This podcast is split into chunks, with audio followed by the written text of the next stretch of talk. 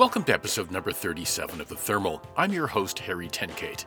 On this episode of The Thermal, pilots who make a difference. Beryl Hartley has been a cornerstone of gliding in Australia for almost 60 years and has just been recognized with an FAI award. Liz Sparrow was one of the key movers and shakers behind last summer's highly successful Women's World Gliding Championships that were held in the UK. She lets us in on the recipe for success and Elena Yakimchuk, a pilot from Ukraine who, with some help from her friends in the United Kingdom, was able to represent her nation at last summer's Women's World Gliding Championships.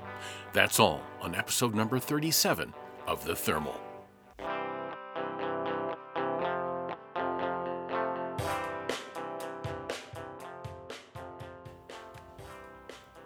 The FAI Paul Tissandier Diploma is awarded to those who have served the cause of aviation in general and sporting aviation in particular by their work, initiative, devotion, or in other ways.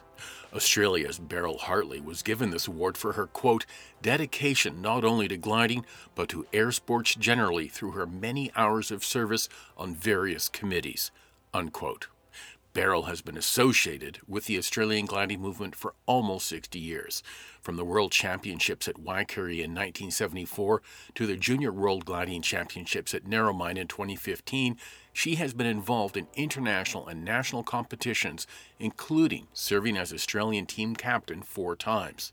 She has also served the Gliding Federation of Australia as president, vice president, and treasurer. Most Australian pilots will know her as the hard-working FAI certificates officer when submitting their badge claims. Many pilots from around the world will also know Beryl from the Narromine Gliding Club in New South Wales, Australia, and that is where I reached Beryl Hartley. Hello, Beryl. Congratulations. Obviously, a very well deserved award for you. Well, a very surprising one, I must say. I was just so delighted. Well, you should be, and, and I imagine all the work you've done over the last what is it, six decades for the for the gliding community. It's it sounds like it was long overdue. Well, you know, I, I sort of married into a gliding family in Australia, mm-hmm. and uh, progressively, you know, that became my passion and my family pretty much all around the world. So, t- tell me a bit about that. When you've been at this for six decades, I think, is that right? I don't know. I started to. I, I married in 1965. Okay. Into a gliding family in Waikerie in South Australia. Yeah. Uh, my father-in-law was a uh, world competition pilot. Uh, my new husband uh, was a, an Australian um, competition pilot uh, who became an Australian champion and then represented Australia uh, in a few times at uh, international competitions. So it was hard for me not to be involved. Right, right. And did you start flying around the same time? I did. Uh, well, in the very first beginning, not so much. Uh, you know, we were a young married couple with not a lot of money, and we could afford for one person to to you know continue to fly all the time, and uh, and I was having a family, right. um, so uh, I was more uh, a full time crew person and just passionately involved in in what he was doing, right? Um, for those probably the first uh, ten years, right. right, until my children were of an age. And uh, then we started a full time gliding operation at uh, at Forbes and then at Narromine. And when I came to Narromine, that's when I seriously started to do my uh, my own training. Okay, I gotcha. So you actually run the, the local uh, gliding operation as well? Well, we ran uh, what was then a full time gliding operation here at Narromine, which was the Narromine Soaring center mm-hmm. I was very fortunate in the timing of when I came into gliding it was the golden years of our sport. You know, when I sat around the bar as a young person, um, the people who were the competition pilots were those chaps who had been uh, pilots during the Second World War. You know, the right, Spitfire right. pilot and all the rest of it. So, and and all the instructors were all young ones, right? Fascinated by uh, by this great sport, and there was really only uh, GA power flying and gliding. There wasn't the proliferation of sport aviation that we have today. So gliding was extremely popular. It probably had more people back then than it does now, right? Oh, massively more. Hmm. I mean, you know, the Gliding Federation of Australia had about 8,000 members. You know, they, have now they've got about 2,500. But in those days, we didn't have paragliding, hang gliding, um, you know, the, paras, the powered parachutes, right? The, all this huge uh, trikes, you know, everything. I mean, there is a, just a mass now of uh, other disciplines in aviation, yeah, right? Where young people have the opportunity. And so I think there's more people who actually uh, are involved in sport aviation, but they're spread across the disciplines. Right, right, right. Everybody's got a chunk of the pie. Now, I, I, I've read that you were involved with the Australian team for 22 international contests and that you even managed the, the Japanese team for a number of uh, contests. What uh, what are your fondest memories of doing that? Oh, I love that. I love that travel. Right, I love going to those wonderful sites, and of course, I made friends everywhere in the world. Right, with mm-hmm. gliding people, and so that has been, you know, just fabulous. Right, I was very fortunate to be able to fly in a couple of those fantastic sites, right? So if you think I've been, I have not been to the continent in South America, right? But other than that, I've pretty much been to uh, most of the sites in the world, right, where they have regular gliding operations. Right. So Western Europe, the United States, New Zealand. Been to the yeah, I've been to the United States, um, uh, Hobbs and uh, Minden, and uh, a couple of times to Uvalde, right? Mm-hmm. Uh, with my uh, with my second husband, uh, we we were in Seattle because he worked with Qantas, so we were in the Boeing factory for a couple of seasons, right? So I'm familiar with with North America, and I'd love to travel there. I've been to the Scandinavian countries, Norway, uh, Finland, Sweden, um, you know, a couple of times to Sweden, once to Finland World Comps, once to Norway World Comps. Huh. Uh, I've been to Germany three or four times to competitions there, to France, to the Czech Republic, right? So I've been very, very fortunate in uh, in my travels. Wonderful, wonderful sport to have a look at the country because you fly into a capital city and then you end up in a wonderful village somewhere, yeah. right? Surrounded by gliding people. Now, how did you wind up managing the Japanese team?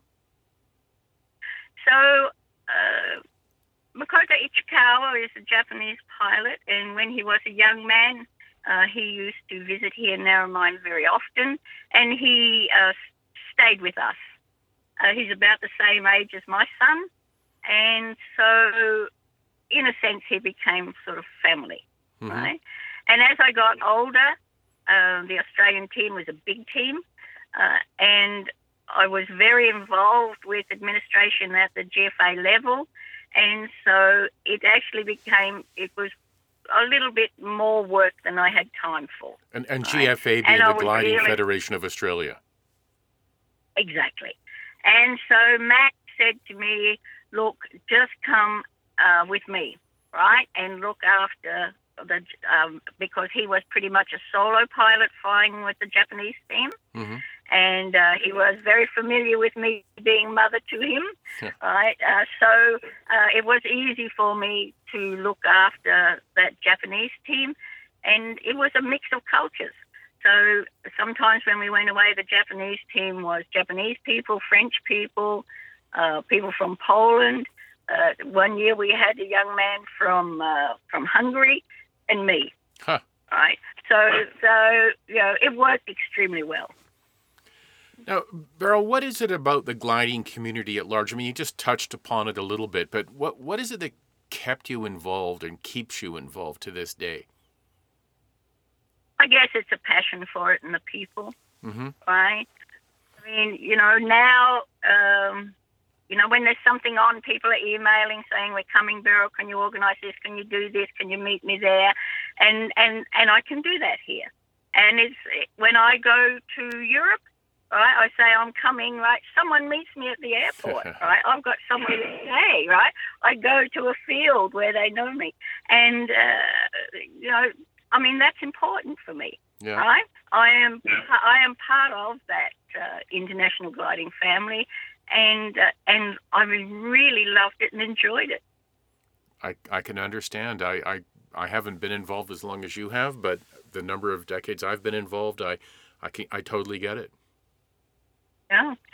I mean, my last the last few years, um, I've been involved in getting world thing, world events into Australia, but my real focus has been on the juniors.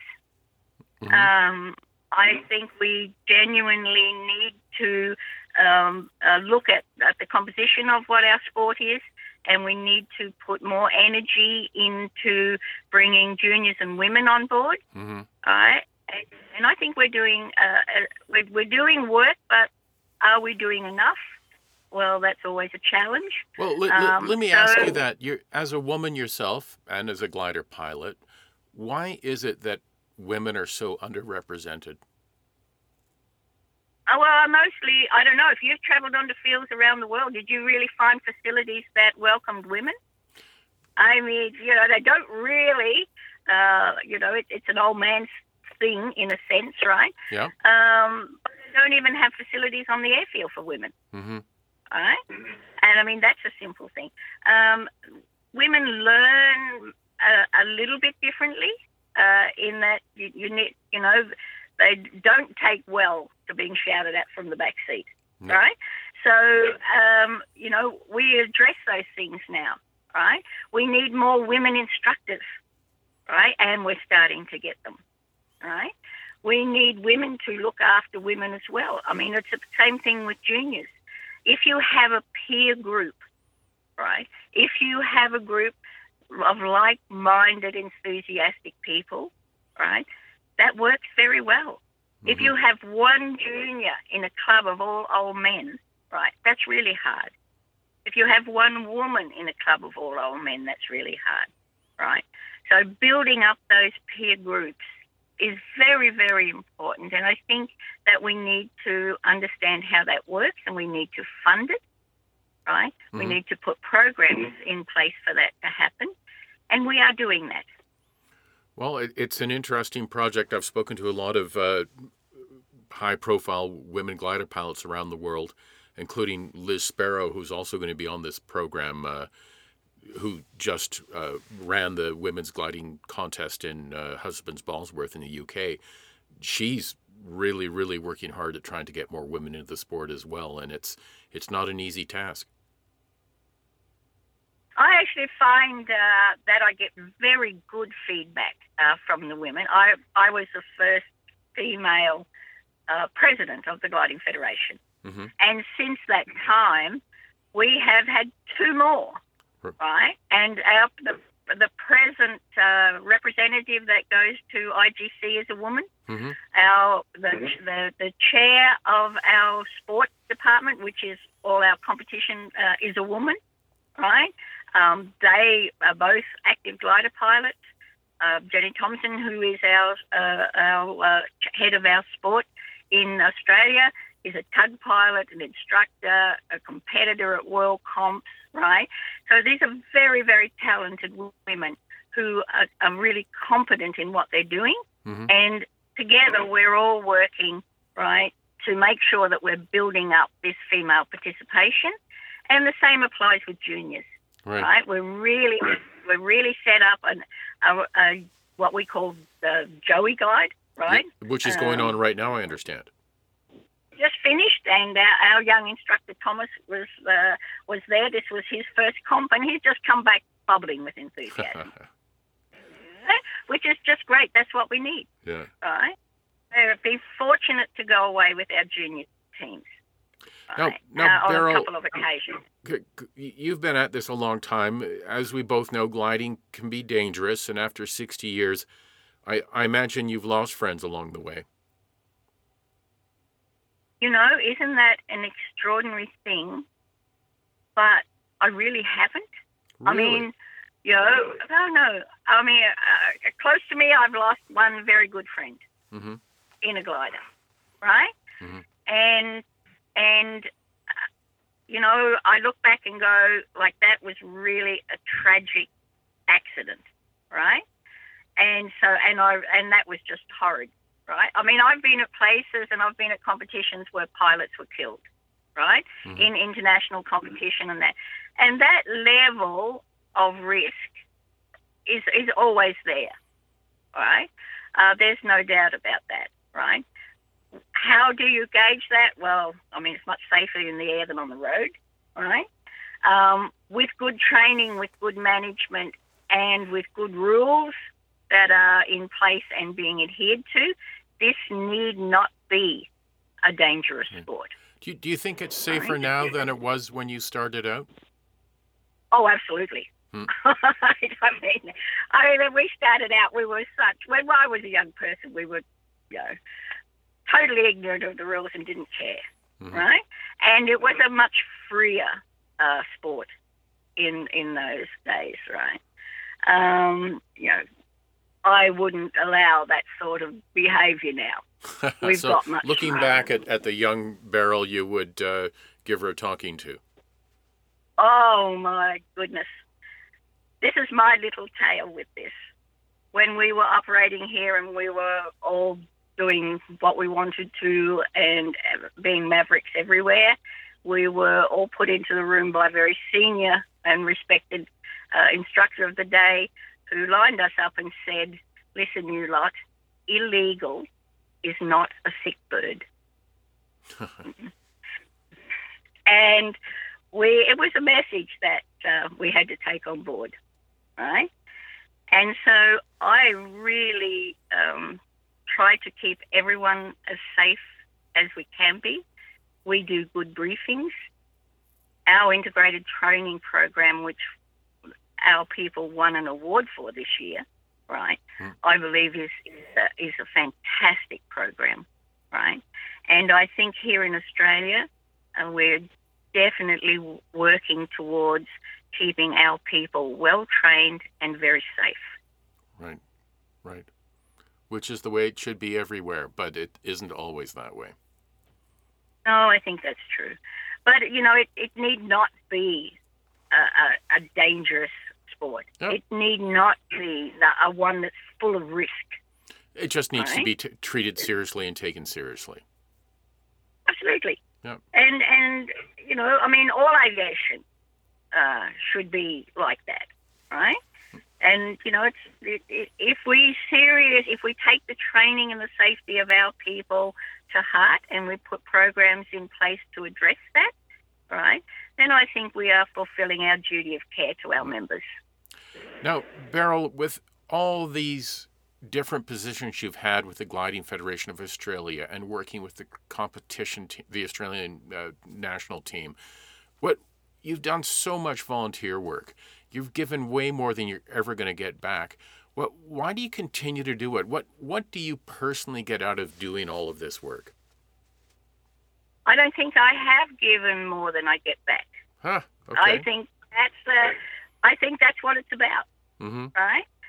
Um, you know, I'm extremely fortunate. Uh, if I look back and go, gosh, you know, look at the things I've done, how much fun it was, um, the trips I've done, the people I've met, the adventures that I've had. Right? I mean, I really, you know, my husband Arnie uh, is really, you know, should claim most of the benefit of it. Uh, while I was out there with a trailer on the back somewhere in somewhere in the world doing having my fun. Uh, he was at home, uh, you know, keeping the money coming in and keeping uh, our lives and dealing with children and grandchildren. So, you know, um, I'm very, very fortunate to have been well supported by my family. Now, Beryl, what what are you doing at the moment? You you strike me as somebody with a very long to do list. Oh my goodness, every day, every day. Oh yes. So um, what did I do? Let's think about what I did yesterday and what I'm doing today. So yesterday I was dealing with uh, assisting with funding for all the clubs in New South Wales in our recovery recovery from the COVID thing, mm-hmm. and that was very important. Um, I was signing off on a program that we've run for two years of the next generation of instructors, where we brought 28 new instructors uh, in our region, right, on board, right.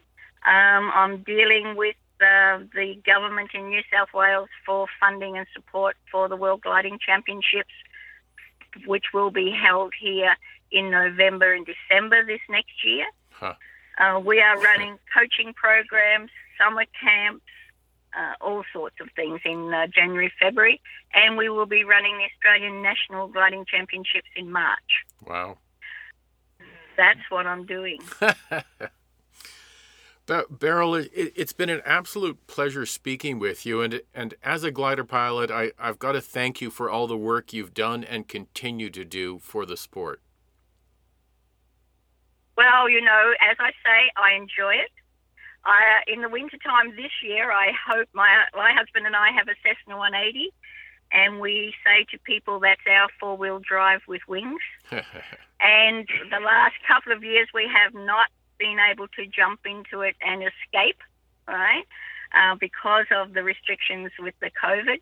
But uh, once we get through the gliding season, it's uh, it's our dream this year to jump in the 180, pack in all our gear, and disappear off into Australia for a few weeks again. Right. Um, so we're looking forward to that.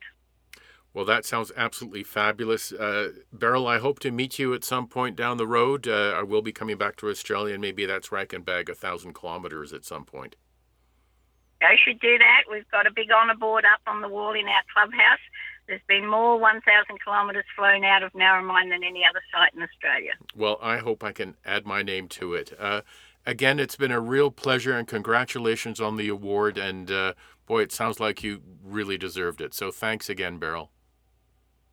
Thank you very much. Take care. Bye bye. Okay. Thank you, Henny. Beryl Hartley spoke to me from the Narromine Gliding Club in New South Wales, Australia. Beryl was recently awarded the FAI Paul Tissandier Diploma for her many years of service to the Australian gliding movement. Should have checked SkySight. I'm sure we've all heard from fellow pilots who've missed a great day because they didn't check the right weather app. SkySight has become the go to weather application for glider pilots around the world.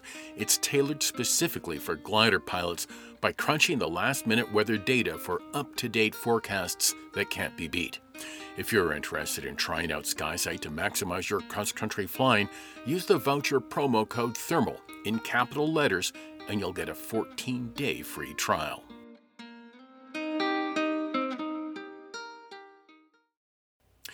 The 2022 Women's World Gliding Championships took place this past summer in the United Kingdom at the Husbands Bosworth Aerodrome.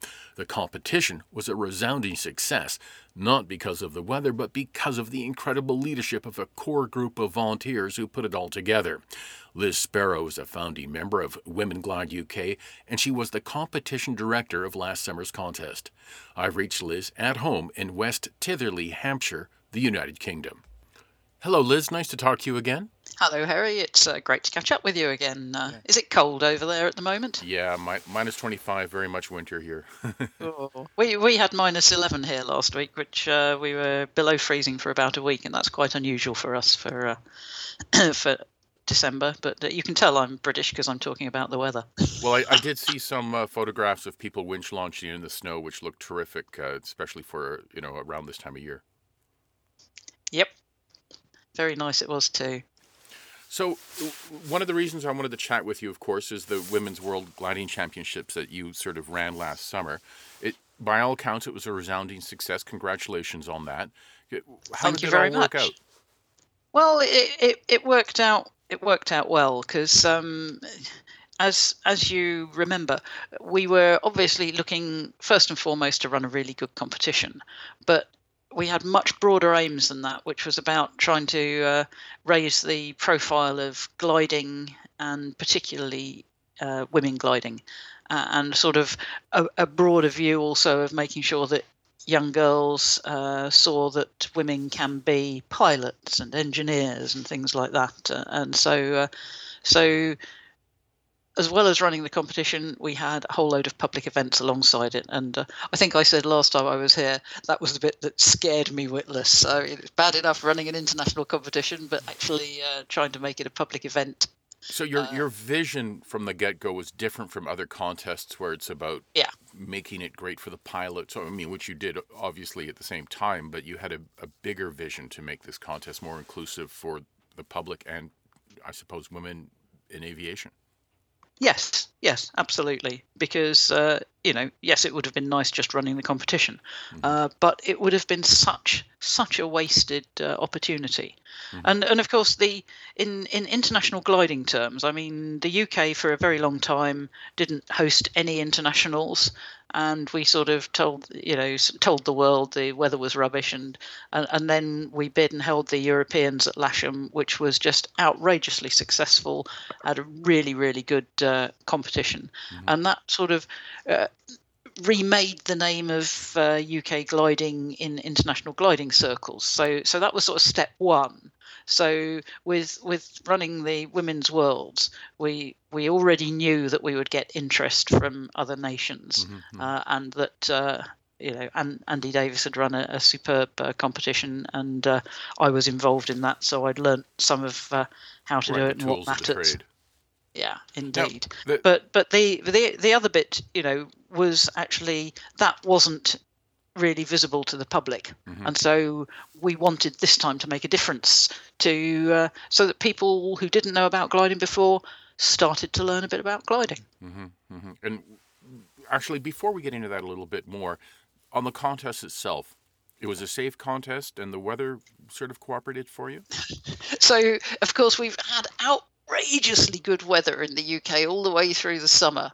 And I was just watching the weather, the forecast, thinking it can't last, it can't last. And it lasted all the way through the practice week and it lasted as far as day one. Oh. And on day one, we, I mean, we were still getting these just silly, I think, um, 3,000 meter cloud bases. I mean, it's just. Uh, and we'd been consistently having high cloud bases all summer, um, and we had great you know really fast racing conditions on day one. I think the the fastest pilots did uh, a little bit short of 150 kph on day one. Day two, they did just over 50 kph. Oh, it, no. We went from from the the best weather you could possibly imagine to the worst weather you could possibly imagine, uh, and we we really didn't get anything very much in between. Hmm. But of course that was fine because um, they got to race in some racing conditions, and they also got some really testing, really difficult conditions to fly in. But you got uh, enough days in for a contest, and that. Oh yes, yeah. yes, absolutely. And, and no uh, damage. Uh, everybody was safe.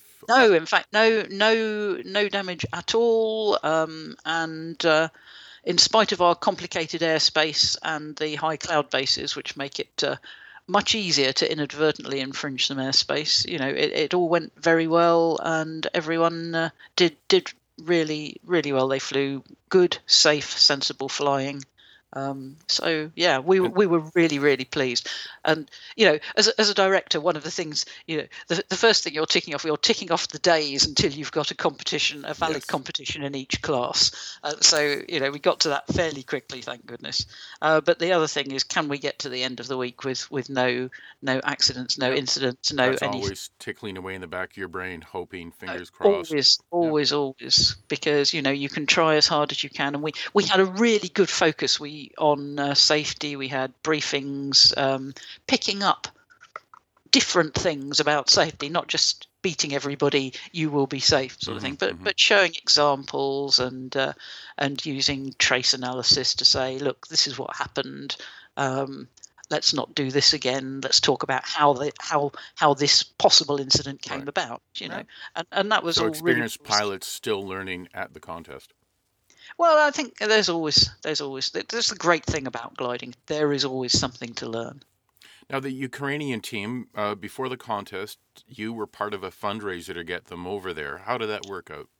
Oh, that worked really well. Um, and uh, so we we raised some funds. We had two two pilots uh, come over, Valentina, who we knew of old, and uh, Alina, who'd not flown in the worlds before, and uh, they came over. And one one of the uh, we we lent them gliders to fly. We'd fundraised to cover all of their costs, basically. Wow, uh, so, uh, and uh, and I think that, you know that was very much appreciated. But just the the fact that they they were wanted and being loved by people, I think, was also very much uh, appreciated. And one of the unexpected things about it, what I didn't realise and until he was over here, that uh, um, Valentina's crew was in fact Alina's husband, so they actually got to spend some time together that they wouldn't have done otherwise. Huh. So, so that was just lovely, and and what a great great set of people they were. We we loved seeing them. Well, I'm hoping to catch up with Elena, uh, the other pilot uh, on the podcast, uh, possibly in this show. I'll, I'll see if I can get in touch with her. So. Mm-hmm. Now, the the contest, the way it was managed, you talked about setting different goals and having a bigger vision. But for, you know, from volunteers that are looking after finance and flight safety, you combine all those things. But it was so successful. It sounds like it was almost a, a case study that MBA students should look at. What what did you guys do that made the difference? You think? Well, and and I should just say it was exclusively run by volunteers. We mm-hmm. didn't uh, we didn't have any, you know everybody involved uh, for for the whole period, all the way through the incredibly long um, project setup period, which of course lasted a year longer than we'd expected mm-hmm. because of COVID, COVID, right? um, yeah, COVID and and then actually delivering it. Everybody, without exception, uh, that were volunteers, mm-hmm. um, and you know we we couldn't have afforded to do it any other way. But uh, but you tapped into people as well that weren't in the aviation world, right? You you wound up going well, to yes. women's groups and expertise. That, that's right. Areas. And and I think you know you said what what was the one thing that that we could we we partnered with a lot of people. Um, so UK gliding in the past has sort of, and UK aviation generally has sort of tended to be a little bit behind the fence you know, people haven't been welcomed with open arms onto mm-hmm. airfields. Instead, there's big signs saying "Danger Airfield." Yeah, yeah. And uh, so, so we wanted to change that, uh, and so we we partnered with um, the local authority, the local government, very very uh, very successfully. Mm-hmm. But the way we did that was uh, early early on in the uh, in in the project, about a year before we started, we we got in touch with um, an organisation called Inner Wheel, which is um, a charitable organisation, a bit like people will have heard of Rotary if they mm-hmm. haven't heard of Inner Wheel. Um, and uh, and we had some incredible support from them. Um, um, and one lady in particular, Suzanne, who joined the core team and was an absolute powerhouse. Who she was a local, so she knew her way around the local council and uh, made all the contacts there and and that was really great because did we you then get her in a glider. Oh yes, absolutely, um, and uh, and in fact she has since joined the gliding club and she's officially their um, community liaison oh, person. Fabulous. Because that was the thing that we we discovered. Actually, you need somebody who because gliding clubs, of course, they have some locals, but they have quite a lot of people coming from quite distant parts. So by having um, somebody who is just always been local, uh, who who knows some of the uh, you know how, how it all works locally. We were able to get very very good uh, relationships with uh, the local council and some other local businesses. Um, that we just couldn't have done otherwise, mm-hmm. and they made it. You know, between all of that that that made it possible. We also nationally started working with uh, much more closely with uh, some engineering and aviation employers, um, with our civil aviation authorities and the regulators and so on. Um, and we really worked hard at the whole partnership aspect. Mm. And that obviously, you know, the, the main focus was on running the competition and so on to start with. But but actually, that was step one in building and maintaining those relationships. Yeah. Um, well, not step one because gliding's been reasonable at talking to uh, people like the regulators. It's been very mm. good at, but uh, just building the the sort of wider. Uh, wider debate, the wider relationship with, with some of them as to right. as to what on earth gliding can give that's useful. Because gliding, you know, we we who glide are absolutely, completely convinced, and there's quite a lot of evidence that uh, you know gliding gives so many benefits in terms of life skills. Sure, but it's still that, a uh, mystery uh, to a lot of people. Yeah, absolutely. But in, indeed, and but that's that's the thing that uh, that we can, if you like, sell gliding mm-hmm, by mm-hmm. showing how how much youngsters that go gliding become self-reliant. They become able to communicate to people across all ages and so on, yeah. in in a way that uh, kids that that don't that only meet other kids. Yeah, I've seen do, it in my own know. gliding club. The vast majority of the young people we get over there are socialized, self-disciplined, yeah. very focused, great young people, and um, yeah, yeah, absolutely and and and that's exactly what uh, what employers want in the workforce, and particularly uh, in, we we see that uh, lots of the the young people will go into STEM careers, um, mm-hmm. science and engineering. Sorry, STEM stands careers. for science, technology, engineering, and maths. So, yes, that may be uh, maybe a, a, UK name. Right, um, but sort of do well in. But there you go. oh, oh, well, there you are. Yes, so I'm an engineer, so it's particularly dear to my heart. Yeah. And also, you know, it, it, undoubtedly, if we are trying to um, get towards gender parity on uh, pay and so on, mm-hmm. the if you like, the easy way to do it is get women doing the the jobs that that to get paid more. Right. Because we're never going to get the uh, the care caring type things paid the same amount as uh, technology jobs, are we? So yeah, crazy you know, that we're I still talking really, about this in 2022, oh, but there you oh, go. I, I you know, yes, different absolutely. but yeah. Yeah, in, indeed. Don't go there. now, Liz, yesterday you you had a, a conference call with a bunch of your colleagues from the Women's Worlds competition on a lessons learned thing. Are there any yeah. specific lessons learned that you'd pass on to other contest organizers who are in the thick of it right now, planning possibly for something this coming summer? Well, yes, I, I think an, an, international is a bit different to just running a national competition simply because there's sort of more infrastructure and things to do. And uh, we certainly uh, shared quite a lot of uh, quite a lot of thoughts uh, last night briefly. Um, and uh, but it's one of those things, you know, I picked up stuff from everybody else, and, and we all pass it on, and gradually the uh, the, the body of knowledge gets out there. But mm-hmm. uh, my my my suggestion to everybody, you know, is just uh, make sure you're engaging your volunteers properly because they're the people that are going to deliver it for you. Right, right, absolutely. Now, Liz, you're, you're usually in the cockpit. I mean, that's where you like to be. Um, I know you've flown in the, the world's uh, out in, in Australia a number of years back. What what are your plans for 2023? Is it get back in the glider? Yeah, absolutely. So uh, I'm I will be in the uh, 18 meter class at because uh, of course because of the change of timetable and everything else, there is another women's worlds uh, next year, and I'm uh, in the UK team for that. So really looking forward to that. So it's and it's the the old firm of me and Ayala who.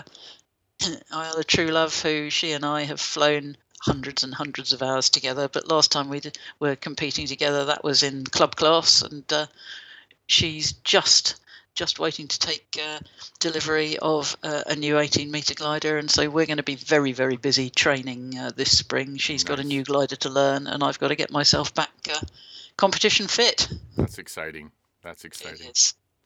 Now, looking forward to it. Looking forward to flying in uh, Spain, where I've uh, not flown in the north northern half of Spain, and uh, should get uh, really nice conditions there. I should think. Yeah, that sounds good to me as well. Now, Liz, before I let you go, you're one of these people that believes in community gliding clubs. You volunteer a lot. You're passionate about volunteering, and the, this women's world competition that you helped organize probably thousands of hours of your time. You didn't get paid a penny for it. Why no. is giving up so much of your personal time and energy? What do you get out of it? What makes it worthwhile for you? We're slowly but surely making a difference, Harry, and it's as simple as that. I mean, for, I was quite amused when when at the closing ceremony, um, the the chair Terry, the chair of uh, the gliding centre, the host club, mm-hmm. said when Liz stood up in front of us. Uh, four, three years, four years ago, whenever it was, and, and, told us the vision, we looked at her and said, "She's completely mad." but uh, you know, we, we've, I suppose, we've proved that you could do this, that you can do this, mm-hmm. and out of it there are a number of things that are very yes we spent a lot a huge number of people not just me but a huge number of people spent a lot of time and we wasted a lot of time but we've learned a lot of lessons mm-hmm. and that's why we're really keen to pass them on in digested form don't but, waste but your time doing do this do what is it why do you do it well because it makes a difference okay because in the end, more people now know about gliding than did before. And specifically, if you had seen some of the little girls playing some mm-hmm. of the STEM games, and in particular talking to uh, one of my mates, and she's a uh, satellite systems designer for uh, the British Aerospace, and uh, and that she had like bits of uh, satellite on the and and these little girls are sat on the table because they're not tall enough to look over it. And they've come away having had a great time and realizing that girls do this stuff. Right. And that so matters harry. Yeah. it really really matters to me so i do it because of that and well, that, you know gliding's lovely. a great community that uh, that uh, needs us all to put stuff in i'm lucky enough to have some time to put in and the uh, ability to uh, sort of deliver projects like this because it's what I do. So uh, why wouldn't I? Well, Liz, keeps look, me out the uh, pub. it's people like you that make gliding the sport it is, and and continue to make it better. So, um, from you know the other side of the world, thank you very much for all the time you've put into this. It's been almost, but not entirely, exclusively my pleasure. Liz, we, we will be talking again soon in the future, probably from Spain when you're over there uh, in the contest. Yep. Okay. And Harry, a very, very Merry Christmas to you. And I hope you enjoy, because I know you've uh, moved to somewhere that looks awesome. Uh, have a great time there. Thank you very much. You take care and Merry Christmas to you as well. Cheerio. Bye. Liz Sparrow was the competition director at last summer's Women's World Gliding Championships that were held at Husbands Bosworth. She spoke to me from West Tytherley, Hampshire, the United Kingdom.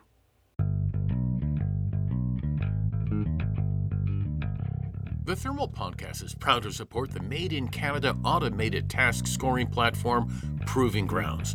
Developed by a team from the Cu Nim Gliding Club in Alberta, it's designed to safely turn novice glider pilots into true cross country soaring pilots. And it really works.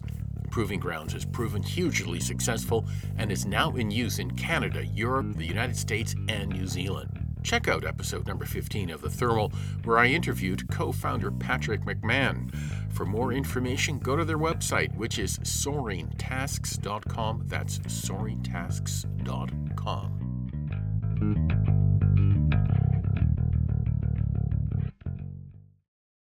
Earlier this year, Elena Yakimchuk, a glider pilot from Ukraine, was forced to flee the Russian invasion of her nation and find refuge in Germany. Unfortunately, as this year ends, the criminal actions of Russia continue, and young men and women from both sides continue to die. With the war raging in Ukraine, gliding is just a memory for most Ukrainian glider pilots, but there was a silver lining. With the help of the organizers from the Women's World Gliding Championships, Elena and her flying colleague Valentina Toropova were provided with funding and gliders to fly the competition. I've reached Elena at her temporary home in Berlin. Hello, Elena. Thanks for coming back on the podcast. Hello, Harry. Thank you for inviting me again. Yeah. Now, the, the last time we spoke, you weren't even sure if you could afford to fly the world, get there, or even have your glider pilot's license sorted out.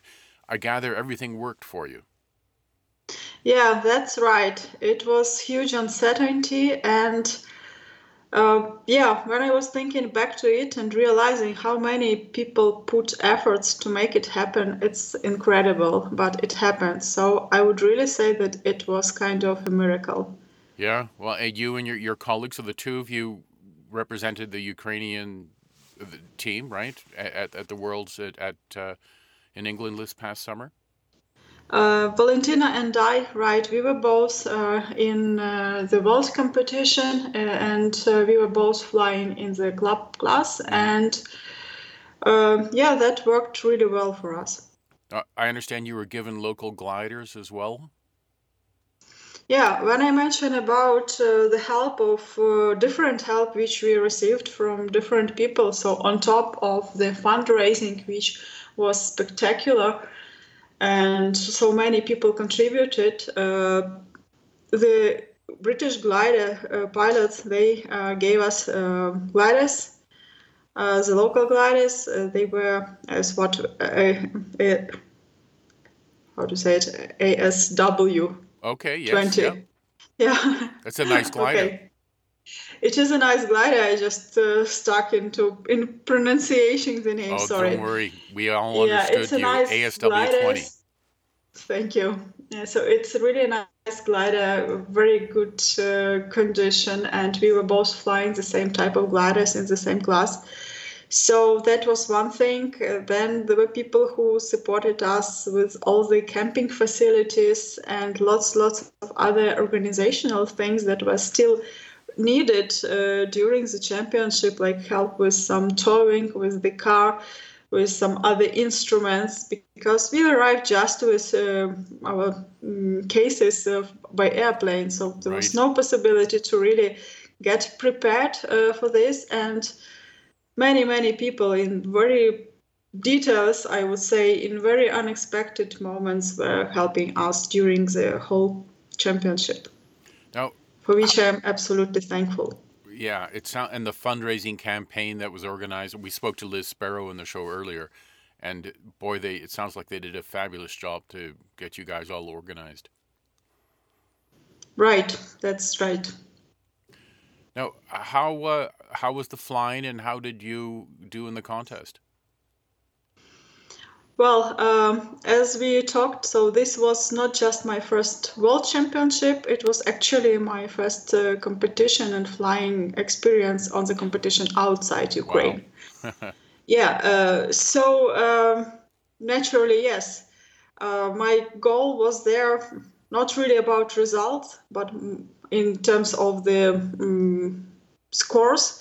My goal was to be there, to get involved, observe uh, get as much new experience as possible. Uh, on the other hand, do uh, the least possible things wrong. Mm-hmm.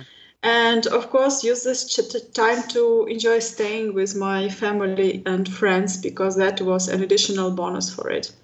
So, in this perspective, I would say yes, that I have achieved everything that I wanted. Lovely. And you had a couple of landouts, I understand? Yeah, I did. I did some other mistakes. Uh, actually, as I said, that flying in a different country, in a new airspace with uh, different. Uh, then I used to fly uh, requirements which are okay and absolutely clear, but that also required some more practice, I would say, to talk mm-hmm. about some better results. Um, but yeah, so that's part of uh, the learning process that we all go through, and uh, I'm again happy that I could have done that. I had a few outlandings; they were all good. Uh, so England, by the way, is in August especially is very good for such flying. But it, it sounds like you had fun, though. That's the bottom line, right? Absolutely. Now, I'm so glad that all worked out for you. Um, and the fundraising and in light of everything that's happening back home in Ukraine, which was, you know, one of the reasons why this story was so important. How how are things for you? You know, well, you're in Germany now, but how is your family doing back in Ukraine? I mean, the war is still raging. What's what's happening for them? So it's uh, not an exaggeration that living in Kiev and in Ukraine is not easy in these days because, as you are certainly uh, aware from the news, Russia is attacking regularly the critical infrastructure. So lots, lots of people, including my family, uh, are suffering from lack of electricity and uh, as a result of lack of mobile connection lack of uh, water supply in the taps and uh, lack of heat sometimes. So on the other hand, our uh, engineers, uh, electrical engineers, and other stuff, they do the best what they can. But the more infrastructure is ruined, the more difficult it is to supply everything to the level as expected. So it's uh, it happens that sometimes there is no electricity for a day or even two in some places. Mm-hmm. Yeah, people actually, what I can say, it's not easy. On the other hand, all my friends, they just keep saying that we will stand it and that choosing without electricity or without Russia, they choose without Russia uh-huh. and their policy. No, I think the last time we spoke, you, isn't your husband still back in Ukraine? Yeah, he is. Um, you know, uh, the biggest, I would say, outcome of participating in the World Championship was that he was able to visit uh, UK as part of the national team of Ukraine, and we had great time together, being like to, uh, back like to previous normal times, doing the things that we love.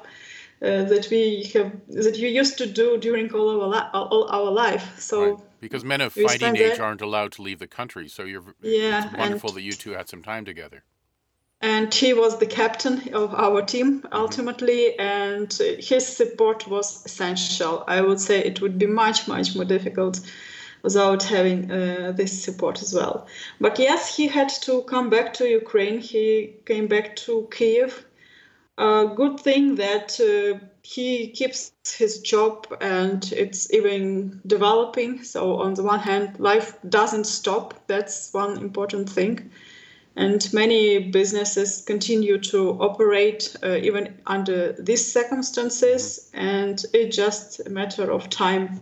What, what does your husband do? Now, he's um, software engineer and technical leader in one of the IT companies. And is he involved with the war effort with on the tech side? Uh, on the, could you say again? Is he involved in the war effort on the on the tech technical side? Um, I would say not. Okay. Not directly. We are all uh, donating uh, as much as possible to all needs that appear. So that's definitely part of our contribution. Mm-hmm. And the fellow glider pilots at your club back in, in Ukraine, how are they doing?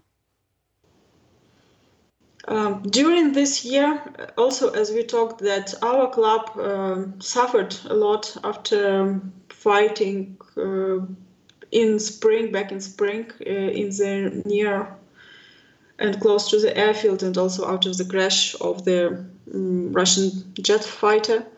So they did huge job in cleaning, make bringing it back to order. I know that they have started restructuring of or and reconstruction of some facilities, uh, repairing as possible the gliders that were damaged, and they were busy in it most of the time during summer and the autumn, just hoping to when uh, the war is over to come back to normal as soon as it is possible. Right. There's no, there's no flying, of course. Of course, we are. Uh, the whole Ukraine territory is not uh, open for flying. Now, I, the last time we spoke, you mentioned about uh, there was a Russian fighter that was shot down over the airfield, and your hangars were damaged. And I saw photographs of aircraft that were damaged. I mean, it it was significant. I mean, your club was badly hit. Yeah, and that's what I'm saying. That now the focus of my club members is to get it back into order in the to the extent possible at these days. What a terrible story! I hope this terrible war ends uh, soon. What a terrible story for everybody. Yep, everyone puts also huge efforts to, to it. I mean, on any level, from the state level to the level of every individual. Now, will you be going back to Ukraine at all in the next little while, or are you going to be in Germany during the holidays? Yeah, I have some other plans for the holidays, to be honest. I am considering when it will be the best time for me to visit Ukraine for some time for sure. Mm-hmm. This is probably one of the most dominating thoughts that I have in these days. Well, Elena, thank you for uh, catching up with me and telling us about uh, your experience at the Worlds this summer and also how things are going for you uh, and your family back in Ukraine. Uh, like I said, we wish you all the best. So thank you and uh, Merry Christmas, and we'll talk to you in the new year. Thank you as well, and Merry Christmas. Elena Yakimchuk spoke to me from Berlin. Elena was a member of the Ukrainian team at this past summer's Women's World Gliding Championships. That's it for episode number 37 of The Thermal. The show will be back again in the new year. Please put out the word to your gliding friends and get them to subscribe to The Thermal via their favorite podcast provider. I do this podcast for the benefit of glider pilots around the world. I don't make any money on this podcast. Finally, if you have any good interview ideas, please let me know. I can be reached at the Thermal Podcast, all one word at gmail.com. That's the Thermal Podcast at gmail.com. Thanks for centering the Thermal Podcast. See you next time. I'm Harry Tenkate. Fly safe.